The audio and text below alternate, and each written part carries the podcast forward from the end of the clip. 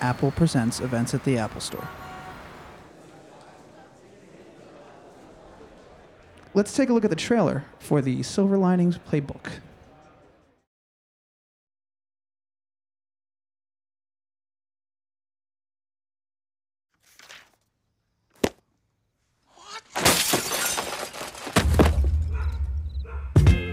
Break it down for you. The whole time you're rooting for this Hemingway guy to survive the war and to be with the woman that he It's loves. four o'clock in the morning. Can't somebody say, hey, let's have a good ending to the story? I can't apologize. You know what I will do? I will apologize on behalf of Ernest Hemingway because that's who's to blame here. Yeah, have Ernest Hemingway call us and apologize to us, too. What are you gonna do with yourself? Getting trim, getting really fit for Nikki. Patrick, she left. She's gone. Doc, I have one incident. I come home from work, I see my wife's in the shower. I pull the curtain back. So yeah, I snapped. Hey, Tiffany. This is Pat. You look nice. Thank you. I'm not flirting with you. Oh, I didn't think you were. Look, I think you're really pretty, but I'm married, okay? So am I. No, that's confusing. He's dead. Wait, what's happening?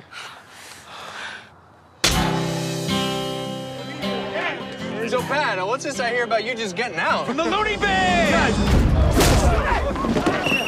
I thought you said you had it together. You were solid. I am solid. I was solid at the game. I don't know where I belong. Hey! Oh, what the hell? I just want us to be friends. So how did you lose your job? By having sex with everybody in the office. Everybody? I was very depressed after Tommy died. We don't have to talk about it. Thanks. How many were there? Don't let Tiffany get you in trouble. She's my friend. Why would you say that? There's this dance thing. I can only do it if I have a partner. Oh, I'm not gonna dance with you. So is this the girl you wrote about? You wrote about me? She's fine. She is my friend with an F. A capital F. She's fine. For friend. Let me tell you, you gotta pay attention to signs. When life reaches out with a moment like this, it's a sin if you don't reach back. I'm telling you, it's a sin if you don't reach back. This is what I believe to be true. You have to do everything you can. You have to work your hardest. If you stay positive, you have a shot at a silver lining.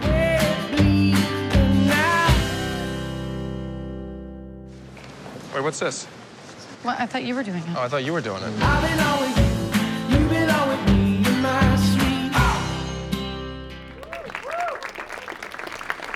Ladies and gentlemen, please welcome this evening's guest moderator, Jordan Hoffman, and tonight's guest, David O. Russell.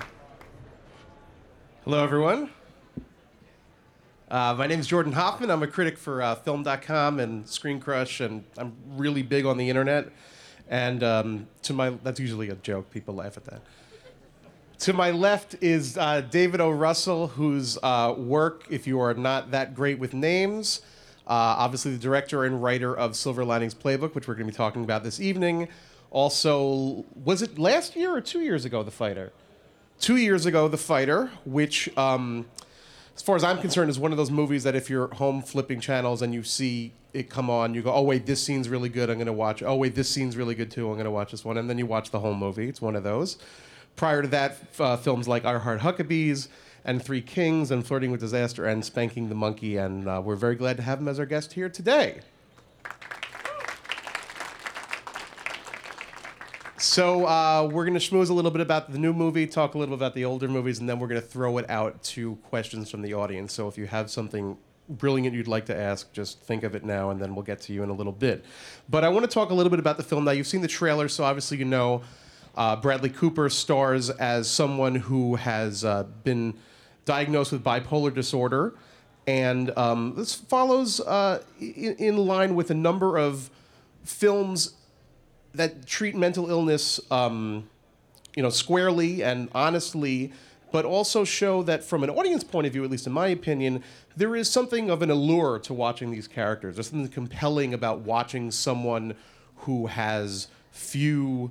Um, uh, few few uh, few problems with self censorship, at least as how it's uh, shown in the film. And I'm wondering if you could talk about how you and Bradley approach sort of the. Um, it's kind of fun to watch this guy thing, you know. Even though we know that that he has real problems, you know, there's a lot of laughs in this movie too. Well, I mean, the book had that tone, the novel by Matthew Quick, and uh, that was given to me by Sydney Pollack and Anthony Minghella and, and Harvey Weinstein. and I would never have responded to it were it not for my older son, who has had many of these uh, challenges himself. So I was familiar with both uh, the comedy and the tragedy of dealing with these these challenges.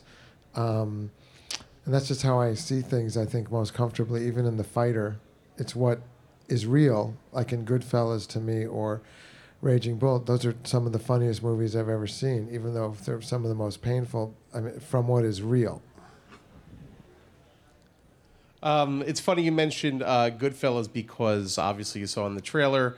Uh, in the film, uh, Robert De Niro plays Bradley Cooper's father, and um, I want to say this in a, in a diplomatic way, but um, when I saw this movie, I was like, "Wow, Robert De Niro still still has it," because a lot of his recent work, in my opinion, eh, he sort of maybe hasn't been as uh, engaged, at least it appears from my point of view, with what's going on. Maybe sort of, uh, the, in the phrase, phoning it in a little bit. And this one, in my opinion, really, really got in there and, and gave a fantastic performance. So, A, I want to thank you for that. And um, I just want to talk about, you know, working with him and how you, you saw him approach this material. And then, you know, what was his, you know, reaction to seeing a role offered to him like this? Well, it was also personal to him because he's had family members who have had these challenges. So we had spoken about that over a number of years. So once I decided to to, to talk to him about it, I rewrote it for him in his rhythm that has been imprinted on me as a as a watcher of his films. Um, and I think it was something he took very seriously because it is personal to him, and because he also, because of the movie Limitless, has a kind of father-son relationship with Bradley Cooper. I mean, I'm half Italian American, so is Bob, so is Bradley, and and that was the rhythm of the whole picture. It was great to see him memorize monologues and really drill down emotionally uh, in a in a very intense way. Um, it was just a gift to everybody on the stage. He's super present, and he has a very heavy presence in a in a good way, a very uh, deep presence that you would expect him to have. Um, and so it affected the whole set, really.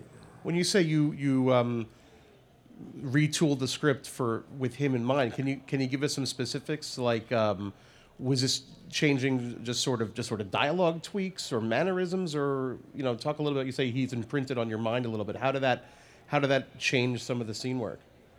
Well, you know, the original book is written about an Irish American family, which I had done in The Fighter, even though I looked at that and said, I know these people from my own family. But, you know, this making it Italian American was closer to the relatives I know. And I wrote it in that rhythm that he speaks, and it comes very naturally. And I think that it's, you know, um, I'm trying to think of scenes that, you know, he surprised us with the very emotional scene with Bradley. He doesn't always tell you what he's going to do.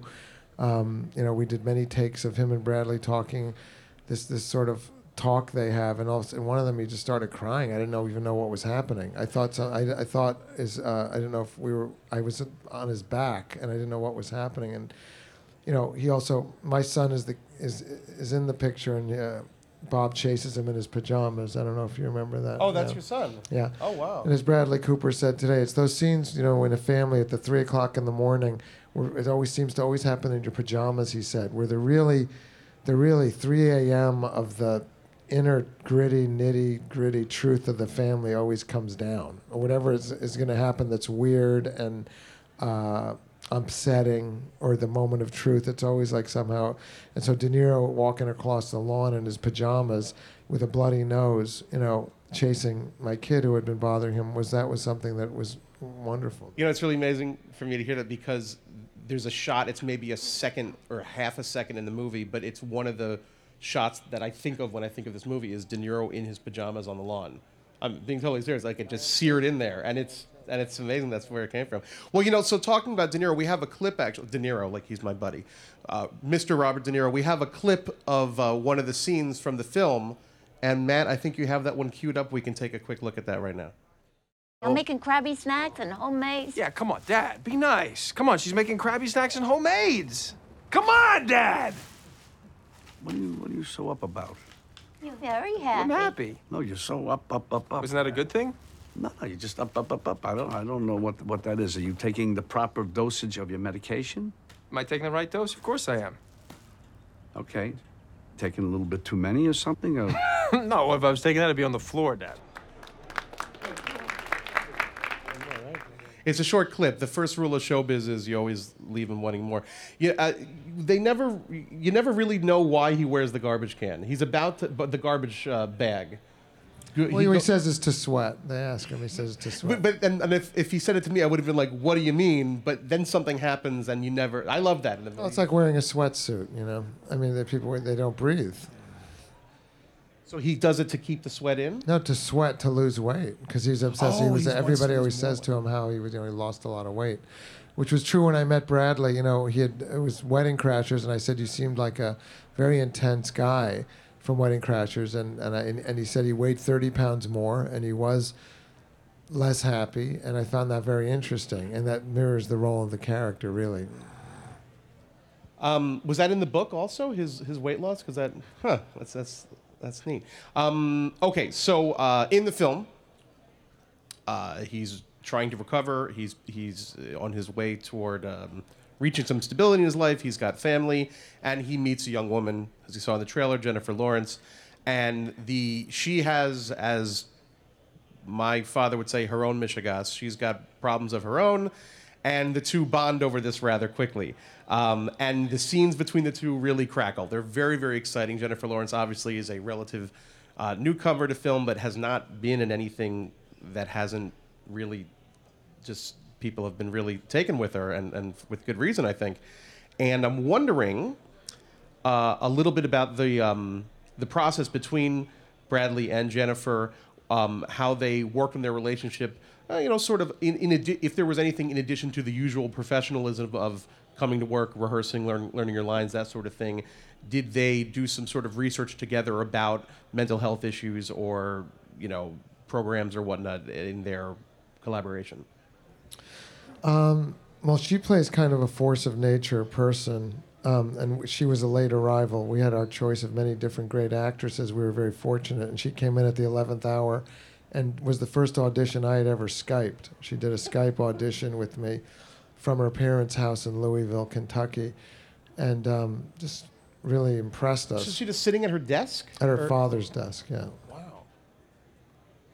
That's uh, uh, you know, that's t- if she can impress you just sitting down and you're looking at her head on a That's, square. yeah, I can feel like I feel like I can almost tell anything online. People always say you have to see it projected. I think I can even tell a cinematographer's work online. They say no, you have to see it projected. Of course, I say that when you're going to see my movie, you have to see it projected. But I guess it's a double standard. Um, so anyhow, getting back to the, um, you know, their collaboration, uh, w- was there, uh, were there any things that you were hip to that they maybe did on their own to, to sort of work on their relationship other than the usual? The fact that they started out with two weeks of dance rehearsals and they didn't know each other and they were sweating and hanging all over each other with the choreographer uh, every day got them comfortable with each other very quickly. You know, and they really, they, they're both, they took a shine to each other. They had a very good chemistry. Um, and, you know, in the movie, you know, you, you say that they click very quickly, but it's really, um, it's a strange alliance. It's one that he resists because he's convinced that he's he's obsessed. Do you ever meet one of these people? They can hold it together if they have a mission, and his mission is he's going to get his wife back, who who, who has a restraining order on him, because he's a better person now, and this is what's holding his whole life together. Is this? He's making himself a better person, to be a better husband for her after a very big incident happened, um, and. Uh, Jennifer helps him with to get him back to his wife. That's the whole purpose. She's there to try to help him get back to his wife. Um, anyway, they also would both root around in my food bag. I have a food bag every day, and they both um, liked picking what they liked out of there. Um, excellent. Okay. Well, you know what? Uh, let's just jump to it then. We have also a clip of uh, the two of them. This is right after the first scene where they where they meet at a little dinner party and and uh, they sit down to dinner and and this scene happens. What meds are you on? Me? None. I used to be on lithium and Seroquel and Abilify, but I don't take them anymore. No. They make me foggy and they also make me bloated. Yeah, I was on Xanax and Effexor, but I agree I wasn't as sharp, so I stopped. You ever take Klonopin? Klonopin, yeah. Right? Jesus. Like, is it what? Yeah. What day is it? How about trazodone? Trazodone. Well, it flattens you out. I mean, you are done. It takes the light right out of your eye. I bet it does.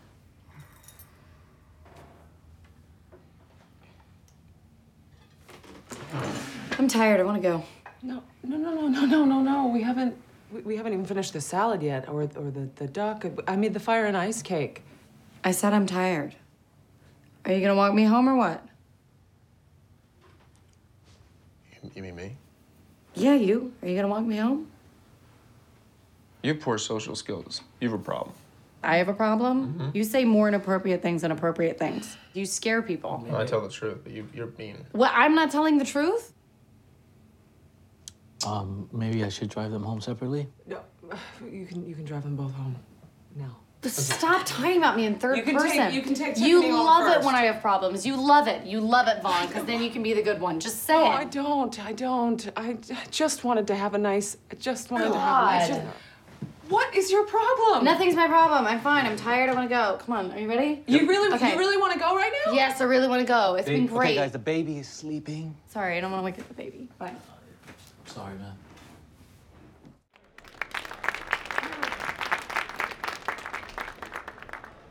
Um, th- this scene that we just saw uh, re- really, um, I think, kind of nails what, what's so interesting about the film is that it is it, it is funny and serious and switches on a dime. And and later in the um, in the film, uh, there's a, a really remarkable sequence that is, uh, I think, one of the best things I've ever seen on film that sort of expresses uh, for lack of a better term, madness on film. It's when Bradley Cooper's character uh, suffers a manic episode. He's looking for a videotape in the attic and he can't find it.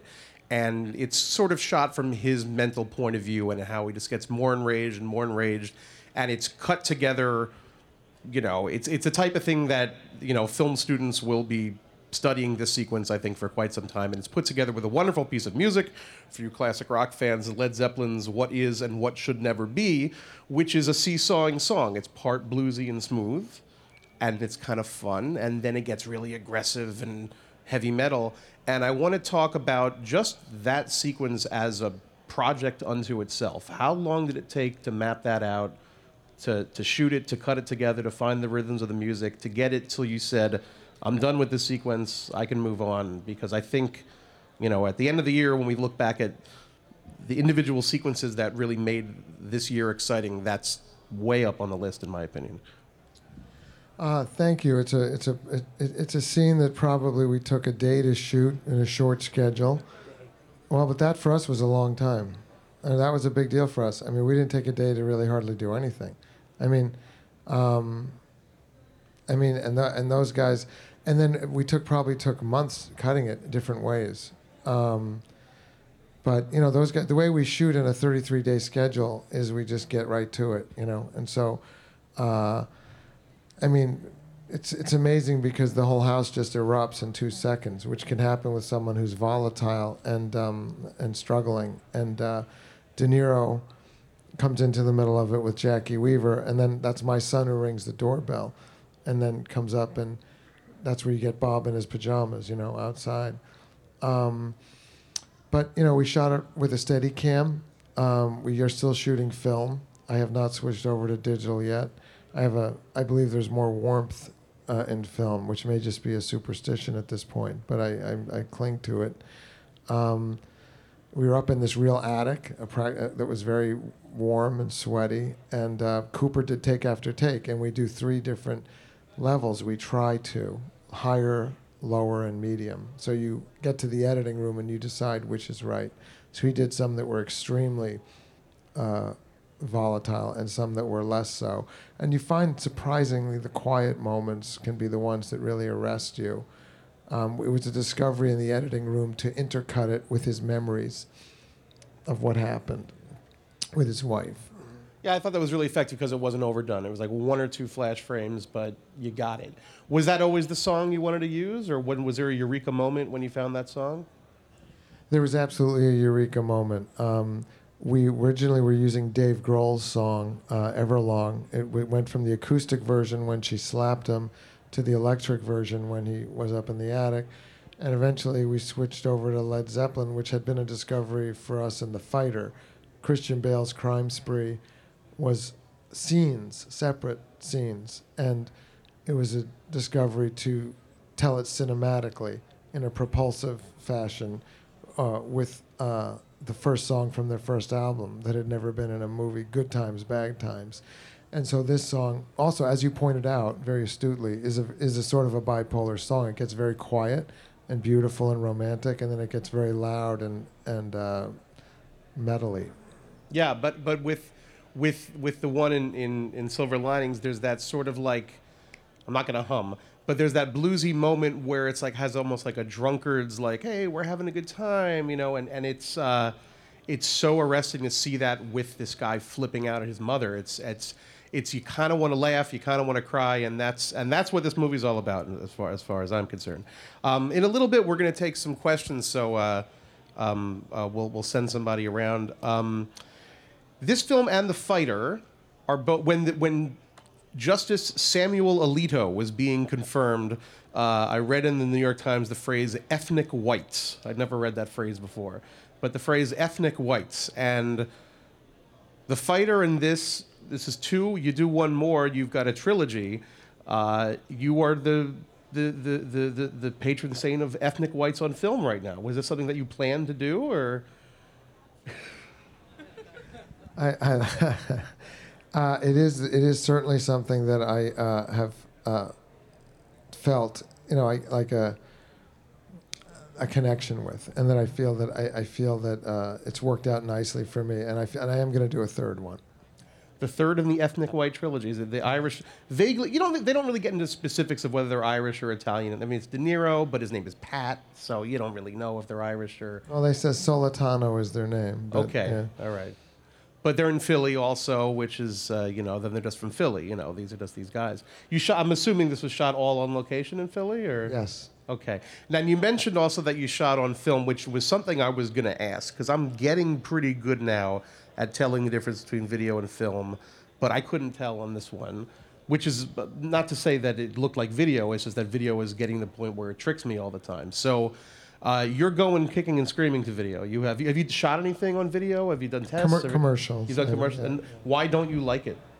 I don't know. I just I feel like there's something about film that's very rich and beautiful, and um, uh, a sort of a, a human quality, an unknown quality that can't be controlled. That um, uh, again, I told you it could be superstitious. Right, right. but, uh, But do you, does, do your producers not show you um, if you shoot on video, the, pr- the price of stock will go here, so you'll have more money to do X, Y, Z. yes, they do. And you'll have more time to rehearse and better yeah, catering. because then and- you don't you don't you don't spend as much time just loading because Right. these these are 10 minute mags with film so i like to shoot without cutting to, to get the actors into the flow so they forget that the camera's rolling and that's a 10 minute mag and i'm totally with with digital you can just keep going You can, right? it's, Yeah. it's, it's, it's value, and there's no value in the stock. It's just, it's just digital bytes. Not that at the Apple Store we're condemning digital bytes in any way, but I'm just saying with the film moving, that's m- money going through the taxi meter, as they say. But it's been working out so far. So, so, so far, so good. Um, uh, oh, yeah, and I heard some guys talking about it before. Th- th- this is in, in no way a minor thing with this film. Everybody's flipping out that, holy crap, Chris Tucker's in a movie again. All right, I heard you guys talking about it earlier, and, and I was the same way. And I had kind of forgotten when I saw it. I saw it a couple days ago, and it was early in the morning, so I'm schlepping to get in there. And I sit down, the movie starts, go, and then a guy shows up, and oh my God, it's Chris Tucker. That's right, he's in this. Haven't seen him in a movie since 2007, which was Rush Hour 3. Prior to that, he was in Rush Hour 2. Prior to that, Rush Hour 1. Guy doesn't work that much. Chris Tucker's back. So, how did that happen?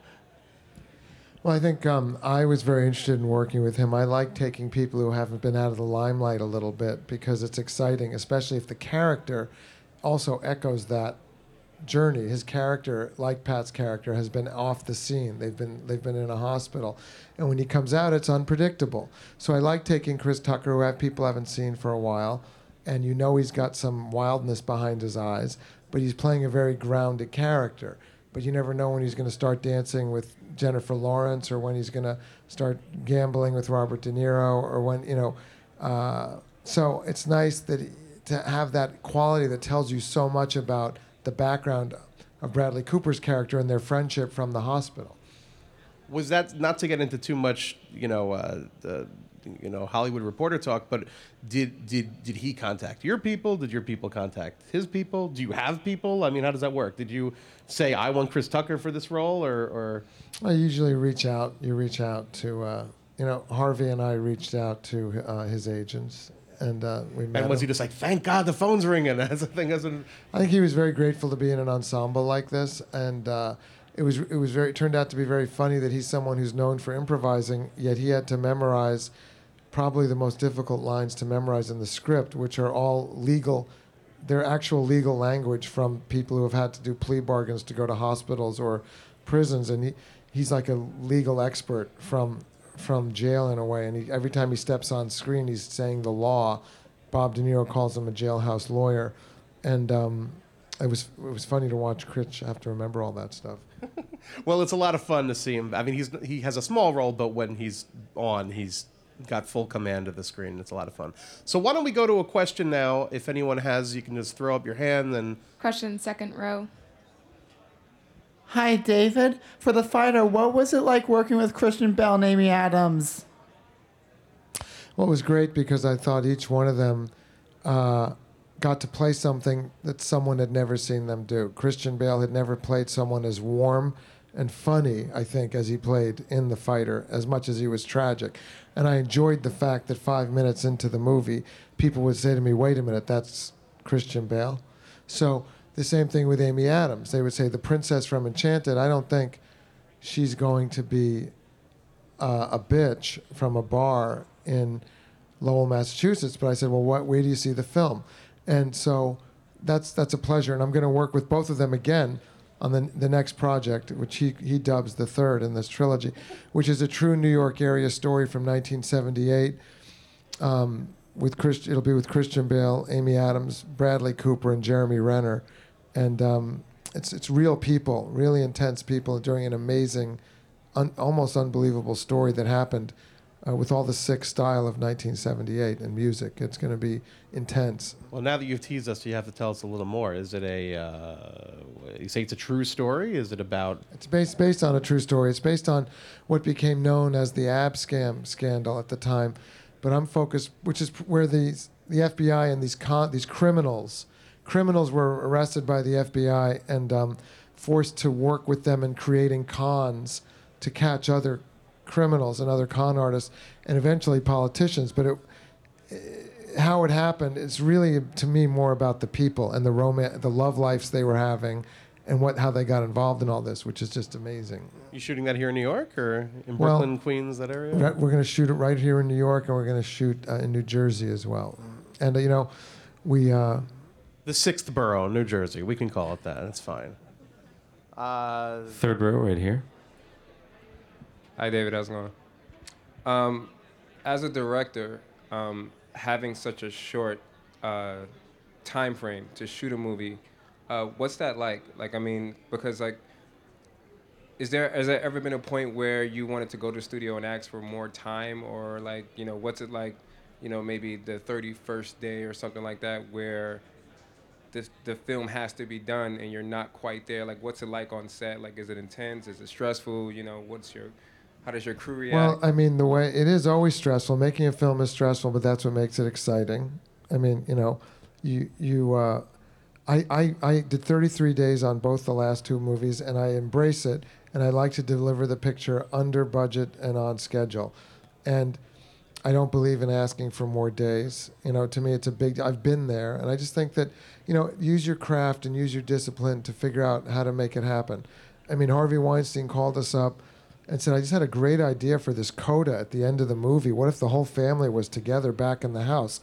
I said, "Great. You're going to give us another day for that?" He said, "No." And so we fit it. you, you treat it like your team six. You just you strap on your backpack and you say, "Let's make this happen." You know, um, so if you have the right atmosphere with a wonderful group of actors, everybody's very eager to make it happen. so, so when Harvey Weinstein says, uh, "I have an idea," it really means you're doing my idea. No, we didn't have to do it. I like him, and I you know I like collaborating with him. You know. It, it is. It's an. It is a very nice. It's it's it's a moment to sort of take a victory lap in the film. So uh, his. Uh, um, he, he was right. He was right. Um, I actually I wanted to bring up one of your earlier. Your first film actually was a movie called Spanking the Monkey. I don't know if anyone here has seen the film. A couple of people, few people, a high percentage of people.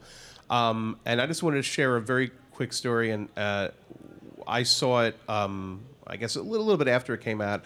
At home around the holidays, actually, uh, uh, on a. It's a fun holiday Uh, I guess on VA. For those who don't know, it involves a, a mother-son incest, is what it all kind of builds to. And I watched it on VHS at home with my mother, um, which was fine, except for the fact that my sister was watching it too, and she had to make a big deal out of it and say, "Isn't it weird that you're watching this movie together?" And then it became weird that she said that. So I'm wondering if. Over the years, plenty of people, I'm sure, have come to you with stories about how they saw that film. And I'm wondering what was the top one. Because although my story is fun to me, it surely can't be the craziest. Yeah, you know, they're, they're usually almost always involve someone finding themselves in a movie theater with their mother and freak and freaking out. You know, um, uh, or people going to the comedy section to uh, get it and getting it home and saying, "Why is this in the comedy section?" Or taking it from the drama section, getting home and saying, "Why wasn't this in the comedy section?"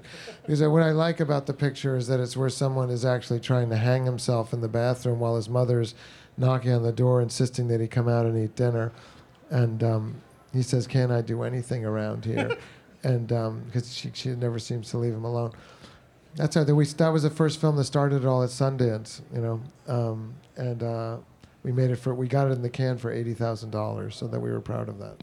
So, um, which today in digital terms is probably a huge sum. Eighty thousand. You can make three movies for that. What are you we, talking we did it with something called Short Ends, which at the time was the film that was left over from a feature film, which has now become obsolete. So on a big film like Terminator, they would have what was left on a roll, and they would take these partial rolls, and then people like us would you know, beg and try to get them. You know, so we took all those sh- those leftover rolls and made the film.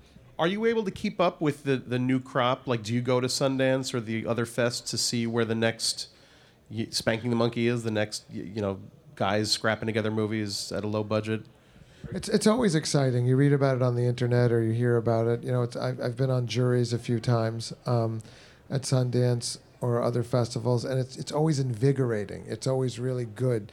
And I tell this, you know, I've been involved with something called the Ghetto Film School, which is the first public high school for cinema. Did you know about this? I, I did, yes. It's like the I high heard school about for the on NPR. It's like the high school for the performing arts, and I've been involved with them for ten years. And one of the things I love about them, which is the kids from any borough can go to this school in the Bronx, and do high school through cinema, is that storytelling. And the reason I mention that is when you go to a film festival, you have that experience. Is to not be precious about it, and to make everybody just tell a story, tell it, tell it. Don't you see people hem it? Well, I'm not sure if I just tell it, because I know as a writer that's my biggest impediment, is when I think, well, I'm not sure it's ready. I don't, I'm still thinking about. It. No, just tell it. That's the best way we're going to figure out how to tell it. Is when you make, we make you tell it a bunch of times, and then we say, I don't know, I don't understand that part. Fix that part. And so that's just that's what a film festival is like for me to see all the new filmmakers and, and see all the new cinema coming out. We have another question in the second row. Hey, David. I'm Christopher Butler from Ghetto Film School. I'm an alumni. All right. When it comes to writing and telling your stories, you seem to tell it from a very unique angle. Like um, Three Kings, you know, when you told the story of these guys finding this fortune, or The Fighter, when you talk about this drug addicted fighter. And it's like, what inspires you to tell this unique story instead of a grand story about a war or just about a big boxing match, but going deeper in? This story is Silver Linings. You you know, all your films, just telling it at an angle in which we, we don't expect to see it. You have to find something that really excites you, that personally excites you. You know, so right now I'm very personally excited about telling stories about about these characters. In this picture, we had you know three very big characters. We had Bradley Cooper playing this very intense, unintentionally funny guy who's trying to put his life back together. You have Jennifer Lawrence, who's also moved back home with her parents, who's a very direct, bold character, and Robert De Niro, who's a bookmaker and, and an OCD bookmaker. And I, those are characters I just fell in love with. And, and when the film is over, I was sad it was over. You know, um, I don't think I would. I wouldn't. You know, there's. You wouldn't make certain films today that you made before because I don't have that same love that I had then. I wouldn't. These are the things I'm in love with now. And I would say that you need that love because you're going to be working on it for a long time. You know, if you're going to be making it good. And I and I think craftsmanship can't be underestimated. You have to just keep working on it as many times as you can to keep saying it's not good enough. Thanks. Question here in the back row. Do you have a favorite movie? And if so, what is your favorite movie? That's very hard to do, you know. And when I always see people's faces when I ask them this question, it's like I've given them a math problem that they have to, you know, figure out the exact best movie. And I, I just say, well, just name 10 or 5 or 4. Or I can just start rattling off a whole bunch of my favorite movies, you know. Um, I named two of them Goodfellas, Raging Bull. Um, you know, I would add to that um, It's a Wonderful Life. I would add to that Chinatown. I would add to that Shampoo. I would add to that. Um, here's to come. Since I have some guilty ple- flat Fast Times at Ridgemont High. Um, uh, I think that's a good opening starter. Did, did you take a second look at um, some of the quote unquote classic uh, mental health stories while you were writing, like Cuckoo's Nest or David and Lisa or um, No. Ordinary People, any of that? No. You didn't want to just double check that you weren't doing something that was already done, or No, because I knew, I knew. Well, that's a good question, though. But no, I knew that it's just like the fighter. You know, I knew we were not going to do what had been done in Raging Bull. That was a great, or Rocky. Those were great films. We had something different, or we shouldn't have even been there. You know, so we had those sisters and the mother and the very particular thing. And in this case, it was a very particular story that I knew personal things about, and I'm going to do it with the rhythm and the voice that comes through what I feel. So I know that's going to be different. Next question. We have time for two more in the front row.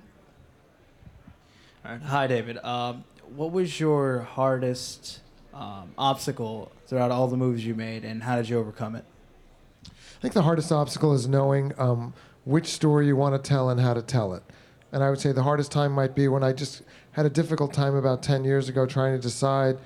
And I think it shows in Huckabees. I don't think I was as clear as I could have been. And, I, and what I learned coming out of that period that was harder for me is to just to go from your gut and to keep it real and to make it count and, and to mean it as much as you can from your heart. That's what I personally got from it. You know, is that I, I got to feel it and make it real from the heart and keep it simple. Um, that's just what I think I can I can do as a filmmaker in my work, and that's what it keeps it grounded and keeps it entertaining. I want to grab the audience by the throat. I don't want to be bored when I'm watching a movie, and I don't. I, I want a movie to really grab me, and I look for sustained intensity. Um, Last question right here in the second row, in front of you. Uh, I just want to say I'm a huge fan of The Fighter and I actually saw Silver Linings Playbook at the Hamptons Film Festival and I really loved it. And I had a question concerning um, uh, you touched on music earlier about Led Zeppelin in the movie, but there's also another song that seems to affect uh, Bradley Cooper's character pretty significantly that's touched upon a few times. And I was just wondering um, what's the was that intentional when you were writing the script or was the music did the music come after or did you think of songs in mind um, for, especially for a moment like that at the uh, when he's talking to his therapist Well, uh, in the galleys of the book that I was given, the song was Cherie Amour by Stevie Wonder. Subsequently, I believe Stevie Wonder's music publishers did not give their permission to the publisher of the book. And then apparently it turned into a Kenny G song. But I, but I kept it Cherie Amour because I think that's a very beautiful song. And I prefer a song that isn't just a joke because that isn't the kind of movie we were making. No disrespect to Kenny G, but I think they were, they were just trying to they made comedy there, and I, uh, to me, it's a f- song that would be at a wedding. It was his wedding song, and it meant a lot to him emotionally. And the whole film is, has to be rooted emotionally and very. We're not fooling around emotionally, so it could be funny, but first it was emotional. All the other music in the movie is very important to me. The music supervisor Sue Jacobs is a great genius at helping to pick and license and have the taste and feel for music um, Dave Brubeck, Mar- his cover of Maria um, from West Side Story is a Erroll very Garner. special. You got, uh, Er- Misty in there. Erroll, I mean Erroll Garner doing Misty. I love that song.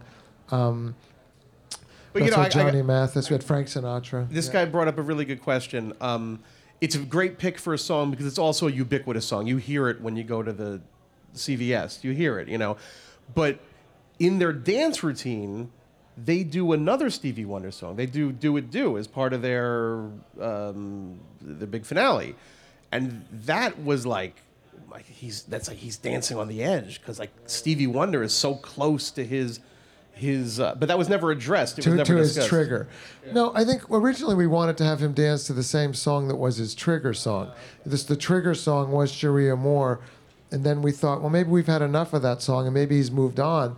But he's showing his confidence by mastering. The, the song triggers him because it was his wedding song, and his wife did a terrible thing to him later in their marriage. Went that song playing, so it becomes a real trigger to him, um, messes him up, and. Uh, at the end, they have three songs they dance to that I, that I, you know, they have a, a dance that has bipolar aspects to it, but that's one of the songs. Is a, is um, "Don't You Worry About a Thing." The beginning of that. Don't you Oh, worry about a thing. That's Yeah. what it is. Not- not and then there's a Jack White song, "The White Stripes," and then there's Dave Brubeck.